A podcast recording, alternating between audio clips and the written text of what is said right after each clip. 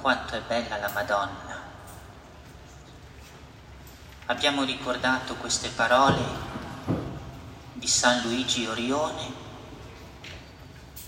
perché abbiamo il desiderio che queste stesse parole siano le nostre. Non soltanto questa sera, ma in ogni giorno della nostra vita. E vogliamo che siano anche le nostre, ma con il cuore di San Luigi Orione, con l'amore di San Luigi Orione. Sant'Ambrogio, il vescovo di Milano, quando commenta il Magnificat, il grande canto di ringraziamento, di lode, di meraviglia, che la Madonna innalza al Signore, dopo che il mistero dell'incarnazione le è stato comunicato e partecipato, dice, ora sia in noi l'anima di Maria. Ora sia in noi lo Spirito di Maria, perché anche noi possiamo magnificare Dio con lei e come lei.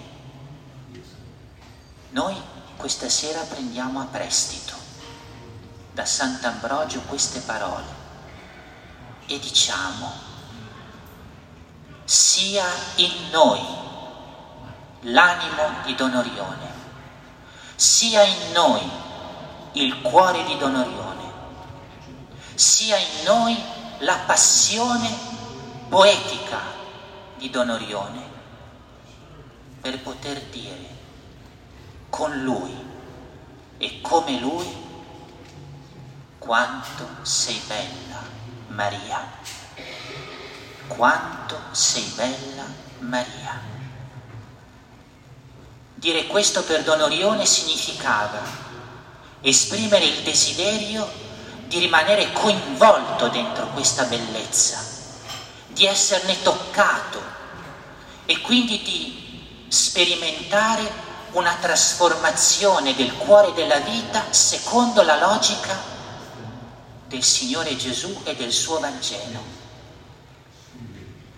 Noi diremo quanto sei bella Maria, con il cuore, con lo spirito, con la passione d'amore di Don Orione, se avremo adesso il desiderio di rimanere coinvolti da questa bellezza, il desiderio di essere toccati da questa bellezza, il desiderio di essere trasformati da questa bellezza così che la nostra vita, come la sua di Maria, sia davvero secondo il Signore e dunque davvero bella, straordinariamente bella. Perché questo divenga realtà, anche questa sera, l'ultima della nostra splendida novena, interpelliamo la parola del Signore, interpelliamo la preghiera della Chiesa, interpelliamo la liturgia, interpelliamo anzitutto la parola del Signore. Alla conclusione del brano, dal libro dell'Apocalisse, abbiamo ascoltato una parola straordinaria. Giovanni ha una visione e al termine di questa visione ascolta da colui che è seduto sul trono, che è il Signore Gesù, il risorto, queste straordinarie parole. Ecco, io faccio nuove tutte le cose dovrebbero venirci i brividi. Ecco, io faccio nuove tutte le cose. In realtà, l'unica vera novità della nostra vita, l'unica vera novità della storia, l'unica vera novità per il mondo. È il Signore Gesù risorto da morte. Davvero Egli rinnova tutto, perché Egli, il risorto da morte, rinnova in profondità e davvero la vita umana e la storia del mondo. Perché? La morte è sconfitta nel risorto, il peccato è debellato nel risorto, perché c'è un senso vero al cammino della storia nel risorto, perché c'è una misericordia che abbraccia tutto nel risorto, perché c'è un amore tocca il cuore di ogni uomo e il cuore della storia nel risorto. Solo nel risorto vi è la vera novità. Quando sentiamo parlare di un mondo nuovo, di un uomo nuovo, al di fuori di Gesù Cristo, risorto da morte, noi ascoltiamo delle bugie, delle false promesse. Non esiste una novità autentica per la vita umana e per la vita del mondo al di fuori di Gesù Cristo risorto da morte. Egli è la novità, egli è l'aurora, egli è l'alba sempre di un mondo nuovo, capace davvero di portare l'acqua che ristora, di portare la luce che illumina, di portare il pane che nutre, di portare ciò che dà autentica speranza alla vita e alla storia. Al di fuori di lui tutto è sempre e subito vecchio, dopo che in un momento può aver illuso di essere nuovo. Ecco io faccio nuove tutte le cose. Negli anni in cui ero a Roma, mi capitava qualche volta di passeggiare per la città e un giorno mi accadde un incontro singolare. Stavo camminando nel viale lungo Tevere e ad un certo punto incontro a me si avvicinarono una mamma con un bambino. Anche da distante si capiva che la mamma era un pochino inquieta dal momento che il bambino faceva tanti capricci. Ma ad un certo punto, quando ormai erano prossimi a me e quindi potevo sentire bene il dialogo tra questa mamma e il bambino, risuonarono queste parole da parte della mamma, in quel momento davvero spazientita. Disse al bambino, abbiate pazienza il tono romanesco, ah oh, te faccio nero. Gesù questo non ce lo dice mai, perché le parole che egli ci rivolge sono vieni che ti faccio nuovo, accoglimi nella tua vita, perché la rinnovo questa tua vita. Accoglietemi nella vostra comunità, perché la rinnovo questa comunità. Accoglietemi nella vostra città, perché la rinnovo questa vostra città. Accoglietemi nel vostro mondo, perché lo rinnovo questo vostro mondo. Ecco, io faccio nuove tutte le cose. Questa è la bellezza, questa è la vera bellezza che risplende in Maria, perché lei è la primizia del mondo nuovo. In lei tocchiamo con mano e contempliamo la bellezza che solo Gesù Cristo risorto da morte sa donare all'uomo, alla storia e al mondo. E allora, questa sera, mentre diciamo alla Madonna, quanto sei bella, e lo diciamo col cuore e l'amore di Don Orione, le diciamo anche, noi desideriamo essere coinvolti in questa bellezza e dunque aiutaci a rimanere ancorati in Gesù risorto da morte. Aiutaci a non lasciarlo mai. Aiutaci ad accoglierlo sempre di più. Aiutaci a mantenerci in una relazione di amore profonda, stabile, vera con Lui, la vera novità della vita e del mondo. E la Madonna ci aiuterà così che qualcosa di quella sua bellezza del tutto nuova sarà anche la nostra. Interpelliamo la preghiera della Chiesa. Con la colletta, la preghiera iniziale, ci siamo rivolti così al Signore. Gli abbiamo chiesto che sia custodito in noi il dono della sua grazia, che attraverso Maria in Cristo abbiamo ricevuto. Abbiamo domandato insieme alla Chiesa che il Signore custodisca il dono della salvezza, il dono della grazia.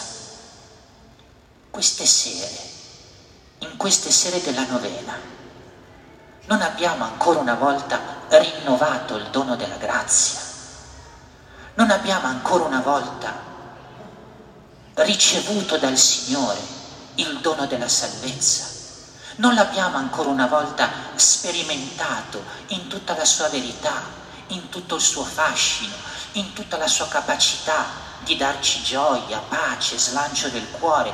Non l'abbiamo questo sperimentato? Sì, lo abbiamo sperimentato e adesso, mentre la novena si conclude, noi con la Chiesa, con la forza della preghiera della Chiesa, diciamo Signore, custodisci quello che ancora una volta ci hai donato. Ma custodire, facciamo attenzione, non significa semplicemente far rimanere il dono per quello che è significa crescerlo, significa incrementarlo. Recentemente, durante il pellegrinaggio a Lourdes, in uno degli incontri ho ricordato un antico proverbio cinese che suona così. L'amore è come la luna che se non cresce cala. Custodire il dono di Dio non significa mantenerlo così come lo abbiamo ricevuto, significa ogni giorno farlo crescere dentro di noi, incrementarne la portata, renderlo sempre più nitido, più limpido nella nostra vita. In altre parole, quella santità che la salvezza ci dona è un cammino di continua crescita. E guai se non avvertissimo nel cuore l'esigenza di crescere sempre, sempre di più, nell'amore del Signore, nella carità, nella capacità di sequela fedele di colui che ci indica il cammino. Guai se non avvertissimo un desiderio crescente giorno dopo giorno in noi di appartenere sempre più al Signore della nostra vita. Preghiamo con la Chiesa e chiediamo al Signore che custodisca in noi il dono della grazia, i tanti doni che abbiamo ricevuti in questi giorni. Ma domandando questo, chiediamo che un desiderio si mantenga sempre vivo perché questo dono, questi doni, questa grazia, questa presenza del Signore in noi, il nostro amore per Lui non conosca soste, ma viva crescendo, viva crescendo. Ricordo che un grande confessore un giorno disse così, oggi sono rimasto commosso perché il penitente che è venuto a confessarmi ha chiesto perdono al Signore perché nell'arco di questa ultima settimana non si è posto, non si è posto il problema di crescere spiritualmente. Come sarebbe bello se a partire da questa novena ciascuno di noi vivesse ogni sua giornata coltivando il desiderio che la relazione col Signore possa crescere, crescere, crescere sempre di più, sempre di più. Lo chiediamo alla Madonna, anche perché guardando lei e dicendole col cuore e con l'animo di Don Orione quanto sei bella, immediatamente capiamo che siamo chiamati a crescere, perché quella bellezza che abbiamo davanti agli occhi e che contempliamo ci porta su, ci porta in alto, continuamente, senza sosta. È un richiamo continuo perché il nostro amore per il Signore cresca, cresca, cresca, cresca, così davvero essere coinvolti nella bellezza di Maria. E infine interpelliamo la liturgia. C'è un particolare della preghiera liturgica che forse non sempre mettiamo bene a fuoco. Se facessimo attenzione alle preghiere che di volta in volta si susseguono nel rito liturgico, ci accorgeremo di una cosa, che non si parla mai al personale, non esiste io, ma è sempre noi. Perché è la Chiesa intera che prega nella liturgia, perché noi siamo dentro un popolo e un corpo quando preghiamo nella liturgia, perché quando entriamo dentro l'esperienza liturgica, la nostra individualità è sempre associata a quella degli altri e diventiamo un coro che parla al Signore insieme. Da questo punto di vista, la liturgia è tanto, tanto educante, perché ci ricorda che nel nostro andare al Signore e nel nostro rapporto con il Signore non possiamo essere soli. Non lo siamo ed è un dono, perché siamo sempre insieme, perché possiamo pregare gli uni per gli altri, perché siamo un'unica famiglia nella quale vige la carità, perché siamo davvero una cosa sola davanti a Dio. E com'è bello questo! Ma è anche un richiamo importante. Ci aiuta a pensarci mai da soli, ma sempre insieme agli altri nella carità. Sarebbe proprio bello se da questa sera facessimo più attenzione a questo dettaglio della preghiera liturgica, ma soprattutto da questa sera, tenendo presente questo dettaglio della preghiera liturgica, avvertissimo la bellezza e l'esigenza di essere di più come figli di Dio. E la sequela di Gesù un popolo solo, una famiglia sola, un corpo solo, in cui ci si vuol bene, in cui ci si aiuta, in cui la legge dominante è la carità, in cui si vive il perdono, in cui ci si edifica a vicenda, in cui davvero si è uno, uno, un cuor solo e un'anima sola, perché questa è la Chiesa. Questa è la Chiesa che respiriamo e che viviamo ogni volta che entriamo nella preghiera liturgica. La Madonna, colei alla quale rivolgiamo lo sguardo dicendole quanto sei bella, è il perno di questa nostra comunione, di questo nostro essere insieme, di questo essere un cuor solo e un'anima sola nella carità.